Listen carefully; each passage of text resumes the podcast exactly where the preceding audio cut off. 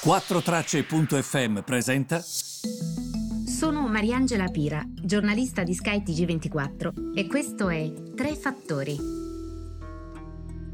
Cari tutti, benvenuti, benvenuti ai Tre Fattori di oggi. Allora, non posso non parlare ehm, di quanto accade ovviamente dal punto di vista economico e qui inizio, però poi volevo fare con voi un ragionamento un po' più ampio per capire insomma anche come la pensate, vi metto a disposizione alcuni elementi eh, che ho potuto ricostruire in queste ultime ore. Allora, ovviamente ehm, la questione è molto ampia, i mercati hanno reagito malissimo anche perché i prezzi del petrolio sono volati e questo ovviamente non porta mai bene al mercato, eh, non porta mai bene perché ehm, abbiamo visto addirittura non solo il Brent ma anche il WTI, quindi eh, il prodotto petrolifero grezzo viene estratto dal Texas occidentale, i cui future a un certo punto sono volati rompendo a rialzo i 105 dollari al barile. Questo in un momento in cui evidentemente noi non abbiamo una situazione economica positiva. Noi non siamo in una posizione economica di avanzamento delle nostre economie, ma è una situazione che vede l'Europa eh, con la Germania che secondo la sua stessa banca centrale tedesca potrebbe nel primo trimestre di quest'anno avere un prodotto interno lordo negativo, quindi di fatto entrare con due PIL negativi, è questo che si intende, una recessione tecnica. La Germania potrebbe entrarvi proprio perché ha... Um, a questo tipo di problema. Cresce negativamente, quindi di fatto la crescita è negativa per due trimestri consecutivi. La continua aggressione da parte della Russia eh, ha spinto quindi i prezzi energetici, ehm, i titoli secondo alcuni analisti, alcuni sono addirittura proprio mm, a buon prezzo perché eh, sostanzialmente in questo momento ehm, sono talmente a buon prezzo alcuni, soprattutto alcuni titoli di chip avanzati, di società che producono energia pulita e che nel tempo faranno bene, società dedicate alla cyber eh, security eh, che secondo ehm, alcuni appunto eh, a livelli, eh, quando raggiungono livelli così bassi è come se l'indice ovviamente perde terreno, ci sono dei momenti in cui è bene anche entrare no, in alcuni titoli perché così a buon prezzo, così in calo non li troverai mai. Ovviamente l'analista pensa cosa? Che ci possa poi essere un rialzo. Ricordate sempre che quando il mercato voi sentite crolla, va sempre messo nel contesto giusto. Crollo è crollo mm, quando um, si verifica una perdita, quindi nel momento in cui uno vende l'investimento, a quel punto se stai cedendo il 13 stai perdendo. Se però mantieni l'investimento e il listino riguadagna, tu non hai perso un bel niente.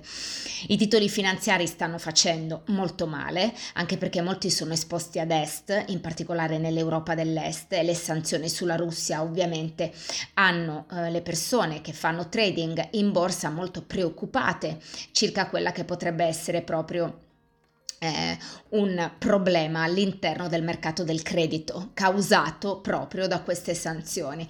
E sebbene la gran parte, per esempio, delle banche americane non abbiano una, una esposizione diretta alle società russe, non è chiaro invece eh, come le sanzioni sul sistema finanziario russo potrebbero avere un impatto sulle banche europee.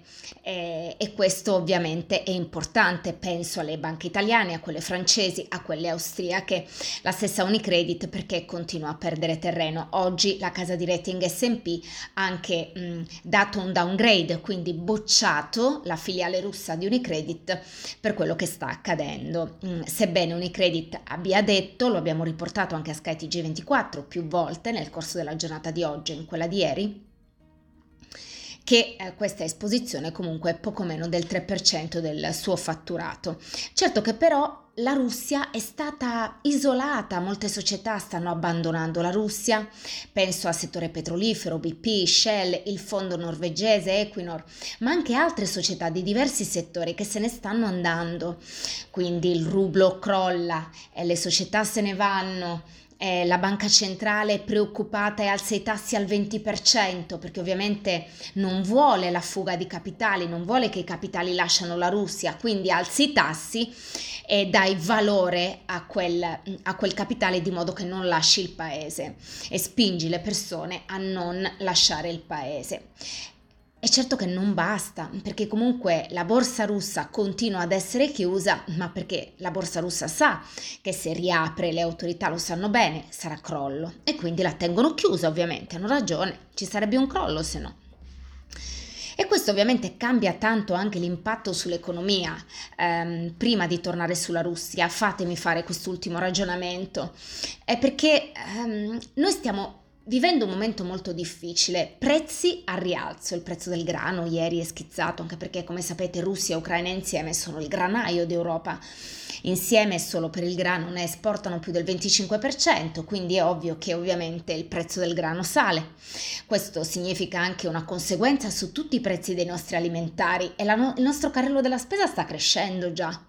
Quindi questo va ad aggiungere problema a problema ed è importante evidentemente perché crea un problema di distorsione dei prezzi quindi tu hai un'economia che comunque bene non riparte e che di fatto dopo il Covid non è mai ripartita per i problemi alla catena di produzione, perché la Cina alla minima cosa e focolaio si fermava, per il fatto che comunque i prezzi siano saliti tantissimo, perché i chip non si trovavano e le componenti per le auto non arrivavano in tempo e spingevano le fabbriche dell'auto a causa del Covid a fermarsi perché i componenti per produrre non c'erano.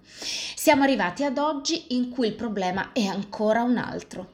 Il problema stavolta riguarda eh, questo, questa guerra in Ucraina, questo conflitto che si avvia a vivere il suo settimo giorno, con, ehm, con veri e propri veri e propri colpi al cuore delle città, con anche i civili che vengono colpiti, mm, anche anche gli analisti vedono che parlano di questo problema adesso in modo diverso, forse stanno realizzando man mano che passano i giorni la gravità della situazione che stiamo affrontando. E l'economia? Con tutti quei problemi che vi ho raccontato fino ad oggi, l'economia sta vivendo un altro ennesimo problema. Non cresce, e in più ci sono i prezzi che salgono.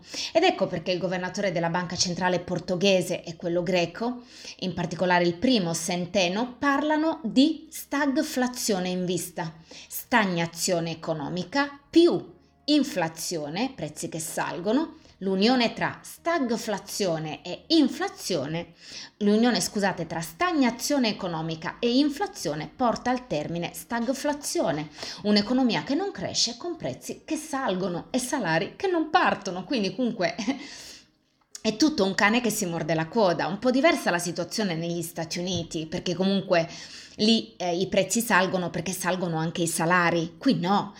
Quindi e non è detto che comunque questo conflitto, perché il mondo ormai è interconnesso, non si riveli poi alla fine un problema anche per gli statunitensi, eh? perché non è che comunque i problemi strutturali di un'economia che fa fatica con la catena globale di produzione non arrivino anche lì. Quindi questo aggiunge problema a problema. Questa dunque è la situazione con un'Europa che ovviamente ha chiuso in netto calo le contrattazioni con gli Stati Uniti eh, che continuano comunque ad essere evidentemente colpiti da questa situazione e, e, e si continua così. Allora, quello che mi chiedo è, come sapete, ehm, lo scenario mm, si sta proprio, mm, si sta proprio da un certo punto di vista la preoccupazione continua ad essere tanta perché c'è una rapida escalation che pare che ci sia proprio eh, in questo momento sia presente sia in Russia sia in Ucraina. Una rapida escalation che ovviamente è come se allontanasse il confronto tra la Russia e l'Occidente, perché la, la Russia anziché cercarlo questo confronto continua a mm, inserire comunque e a gettare benzina sul fuoco, come quando il ministro degli esteri dice guardate che è l'Occidente che sta armando l'Ucraina, come se non dovessi difendere una nazione che viene letteralmente invasa. La capitale ucraina eh, si prepara all'assalto definitivo da parte dei russi e mh, mm, immagini del satellite che sono state poi per prime ieri mostrate dal Washington Post e da altri quotidiani hanno mostrato proprio questo massiccio convoglio russo che si avvicinava verso la capitale. Le persone si rifugiano dove possono, ce lo racconta anche il nostro inviato, i nostri due inviati, nei ristoranti, ehm, nel, in quelli che sono i rifugi, ehm, nei piani più bassi dei ristoranti a Kiev per avere rifugio. E tra l'altro c'è, la, c'è, questa scena bellissima descritta proprio dal Washington Post dove c'è un ristoratore che dà non solo rifugio alle persone, nel suo bunker, ma addirittura le ciba utilizzando proprio il cibo del suo ristorante. Ma la domanda che io mi faccio e che immagino vi facciate anche voi, perché Putin ha fatto questo? E guardate, ho sentito um, questa professoressa dell'Università Statale di Milano che eh, si chiama Giulia Alami e mi ha dato um, Forse la prima vera risposta sensata, perché c'è gente che ti dice che questo non può non essere eh, un problema solo mh, geopolitico, che c'è anche l'economia, che lui comunque si è adirato per questa mancanza di attivazione del Nord Stream 2, il gasdotto che dalla Russia va direttamente alla Germania e che quindi avrebbe, ehm, avrebbe creato eh, questo proprio per impadronirsi dei gasdotti ucraini. Ma lui aveva già una potenza sul gasdotto ucraino, perché alla fine all'Ucraina vanno un tot eh, di eh, quattrini derivanti proprio dal passaggio del gas nella sua terra, però è un tot, il resto comunque va ai russi. Eh, so che eh, mi sono informata e all'Ucraina va circa il 7% del suo prodotto interno lordo rispetto alle entrate appunto fiscali da gasdotti. Quello che però mi chiedo è, può bastare questo a Putin? Oppure davvero c'è questa sorta di utopia da parte di Putin di rientro in un mondo che sia come quello del passato e che lui ha agognato e ne ha parlato l'altro giorno nel suo discorso? La professoressa ha aggiunto un tassello in più che io ho trovato molto interessante. Sentite cosa dice. Lei pensa che Putin abbia solamente atteso parecchio tempo e aspettato il momento giusto un momento in cui uscivamo fuori dalla pandemia, un momento in cui la collaborazione con i cinesi era a buon punto e un momento in cui a un certo punto i prezzi delle materie prime post pandemia sarebbero volati così tanto che gli dava anche il momentum per poter agire. Come dire, dice la prof, ora o mai più, quando se no? Io questa, ci credete che l'ho trovata una ipotesi sensata? Secondo me è andata proprio così. Ora o mai più, perché altrimenti io non me lo spiego. La situazione è così da tempo. E, beh, questa è una guerra fratricida, badate bene, perché questa è una guerra fratricida, di questo stiamo parlando. E l'ultima domanda che mi faccio e che vi faccio e che vi pongo, perché comunque alla fine nessuno di noi, io immagino, sia nella testa del, di Putin e del suo gota politico e finanziario, ma quello che io mi chiedo è come si torna indietro da una situazione del genere? Perché a me sembra proprio che i buoi siano già scappati. Come si torna indietro da una situazione in cui comunque già dei civili hanno perso la vita, in cui tu comunque stai colpendo delle città e continui a farlo perché il conflitto continua? Come si torna indietro? Perché io immagino che se si torna indietro, tu devi dire a Putin che qualcosa gliela concedi, perché tu, lui comunque in Russia non può perdere la faccia. Quindi gli devi dire, ok, risolviamo, ti concediamo questo. E quindi la risposta qual è? Che cosa gli si concede in questo momento a Putin? È complicato ho, ho, mm, parlando appunto con questa professoressa e altri due ehm, eh, che sono intervenuti al dibattito, eh, il direttore di una rivista di difesa, l'unica importante che abbiamo in Italia, Reed, e, mm, e l'altro era Marco Di Liddo del Cesi, perché la domanda che mi faccio è che cosa gli puoi concedere e quella che mi facevo e che rivolgevo anche a loro era gli puoi dire dai Putin a parte Nord Stream 2 ti accontentiamo il gasdotto che dalla Russia arriva direttamente in Germania con contratti a lungo termine e secondo la gran parte delle persone con cui parlo è poco non gli basta questo non basterebbe a Putin da rivendersi nel, nel suo paese Secondo punto che invece potrebbe rivendersi. Proseguiamo i colloqui con l'Unione Europea, però non entreremo nella Nato è concluso il nostro percorso della Nato e la Nato può firmare una cosa del genere del tipo che tipo di certezza può dare a Putin? Firma un foglio in cui dice no no questi non entreranno mai nella Nato, si può fare una cosa del genere. E poi c'era un ragazzo che ci ascoltava ieri e che diceva ma scusa, tu accetteresti che gli Stati Uniti avessero delle basi in Canada o in Messico? È la stessa cosa ehm, per i russi accettare che ci siano delle basi NATO in Ucraina. Ma no, innanzitutto non è la stessa cosa. Ehm, secondo me non è la stessa cosa. Capisco il punto di vista eh? e secondo me gli americani non accetterebbero basi appunto di altri in Messico.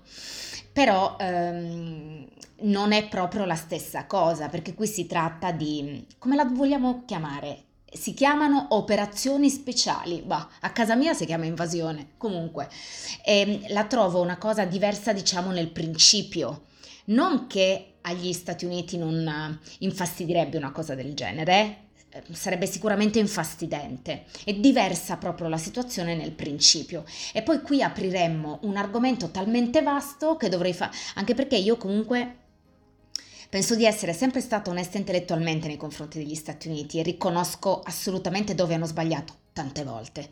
E però non possiamo paragonare le, le due situazioni, come se io paragonassi, mm, eh, che esempio vi posso fare, quello che c'è stato durante il Covid da noi con il modo in cui la Cina ha reagito. Uno è un paese dove c'è un regime, noi invece siamo una democrazia liberale. Che paragone è? Ma non è un paragone, non lo posso fare questo paragone.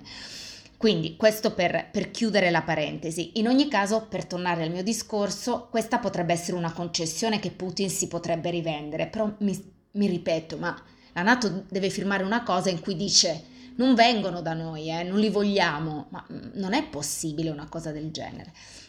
E il terzo è che l'Ucraina riconosca, per esempio, la Crimea, quello che hanno fatto i russi in Crimea, oppure... Eh, ma prima si diceva, eh ma prima dovevi riconoscere quello che era accaduto nelle altre separatiste, però non basta più, quindi forse dovresti riconoscere eh, quello che è accaduto prima e quello che è accaduto adesso insieme.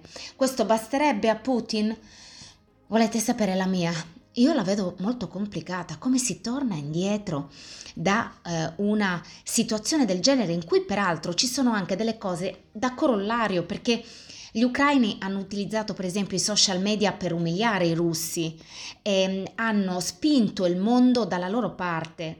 Zelensky per esempio ha tolto i visti per coloro che eh, sono volontari e vogliono combattere con lui e le persone stanno andando e le piattaforme di social media che sostanzialmente eh, stanno eh, facendo un vero e proprio ban, cioè stanno in assoluto, ehm, sono contro e non vogliono avere la presenza dei media statali russi in Europa. E sono cose completamente diverse rispetto al passato, perché forse nel passato i social media non erano presenti come sono presenti oggi e Zaleschi devo dire che però li ha usati nel modo giusto per portare al, a lui stesso il loro favore, al suo popolo. Chiudo con ehm, questa espressione di dignità, di resistenza del popolo ucraino che comunque non, non, possiamo non considerare, perché poi il beneplacito del mondo non è che è arrivato a caso. Eh. Io penso che alla fine le persone non siano stupide e quando vedono una situazione capiscono in qualche modo capiscano dove sia il giusto e dove sia lo sbagliato.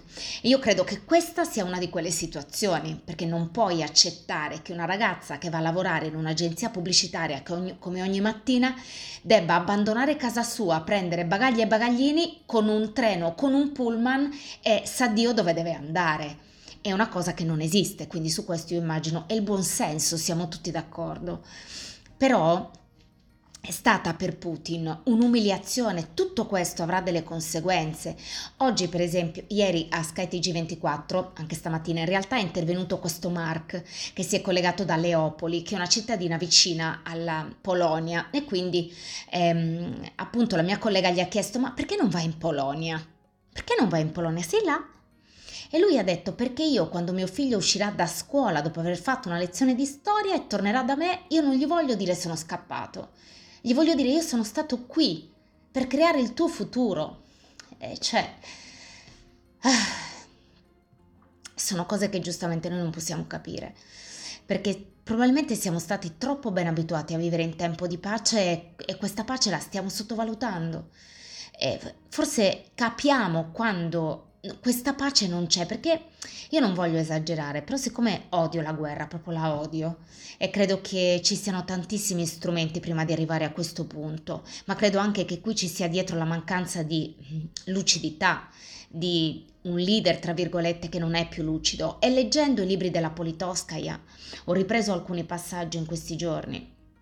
Vi consiglio caldamente la Russia di Putin. Se andate nell'Instagram di SkyTG24 vedete che abbiamo consigliato con l'analista dell'ISPI un bel po' di libri. Io mi chiedo, ma la guerra dovrebbe essere veramente l'ultima spiaggia, ma proprio l'ultima spiaggia non voglio esagerare, però io un conflitto così che mi faceva paura, forse mi ricordo quello in Kosovo. Stiamo parlando, peraltro, anche in questo caso di una guerra fratricida, lì lo era meno per diverse etnie presenti, però era sempre comunque una guerra fratricida per certi aspetti.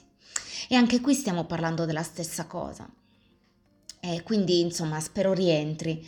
Vedo però eh, la situazione... Mm, molto grave. La domanda con cui vi lascio è proprio questa. Come si può tornare indietro quando si è andati così avanti, quando si è sbagliato così tanto, come se ci fosse in questo momento il classico punto di non ritorno. Ci vorrebbe davvero un miracolo, speriamo.